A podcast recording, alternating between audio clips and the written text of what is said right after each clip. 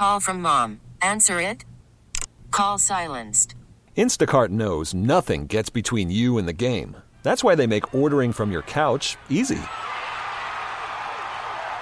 Stock up today and get all your groceries for the week delivered in as fast as 30 minutes without missing a minute of the game. You have 47 new voicemails.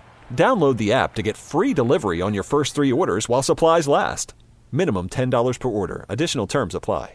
They came to see Jeremy Lin. What they saw were a lot of turnovers. The Knicks only leading by five now, 56 51, as we're closing in on the second half here at the Garden between the Celtics and the Knicks. But there are so many worldwide famous celebrities here today. And obviously, Mike Tirico is doing a game for ABC. Whenever Hubie Brown is here, it's always a lot of fun. A lot of national people in town. But when I saw Mark Stein, I said, we, we have got to have a conversation with Mark Stein because, first of all, how do we miss you in Dallas? How is that even possible? You own that building. You are I don't know. I saw you from afar, and every time I looked up, you were in deep, deep thought, That wasn't deep thought. Chloe was sitting right behind me. distracting you.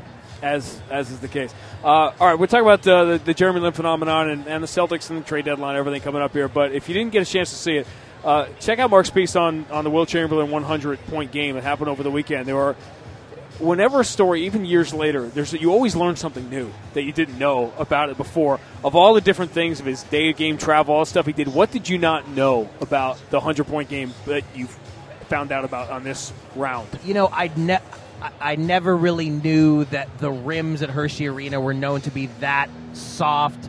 Uh, Al Attles, who I spoke to, one of Wilt's teammates that day, still an executive with the Golden State Warriors, said they were like sewers. So, you know, Wilt shot 28 for 32 from the line that day. If that doesn't happen, he doesn't get to 100. So, uh, yeah, I didn't, I didn't really know the extent of that. And then the whole, uh, the whole story about uh, that, that Al tells that uh, Wilt drove from New York with two members of the Knicks because he was living in New York. That's the way they did it back I then. never knew that. He lived in New York all season, drove to Philly for games and practices, but drove to drove to Hershey with two teammates for that game. And they didn't have a hotel to stay in because on those shorter trips in those days, teams would travel up and down day of game. So Wilt went to a rifle arcade awesome. and uh, was so hot on the rifle, was bragging to his teammates about how hot he was, and that that is how Al Attles said he knew Wilt was in for a big, big night. And check out the special on NBA TV, by the way, if you haven't seen it. They did a, a remarkable job with it, including Harvey Pollack, the longtime statistician, PR, do it everything guy with the Sixers, 90 years old now, who can recall it like it was yesterday. Um, everyone here is, it's been a crazy week. It's, it's crazy season with the trade deadline coming up. But for the first time in years, the Celtics are very much in play. From an outsider standpoint, from a national standpoint, looking in, what is your gut feeling as to what happens with the Celtics? Not in the offseason, because we know what's happening in the offseason.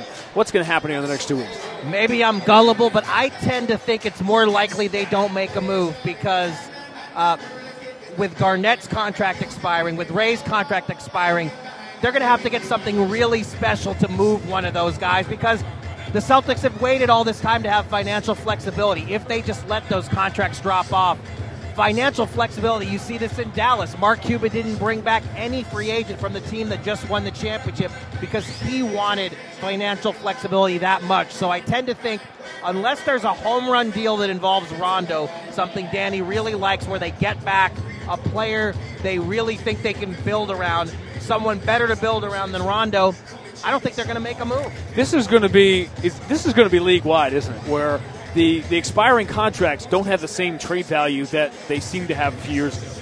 Well, if the trend catches on that, that Cuban has kind of started here, you know, you're seeing the same thing in Orlando. There's this school of thought now that we think guys, teams have to get something before they lose their free agent for nothing.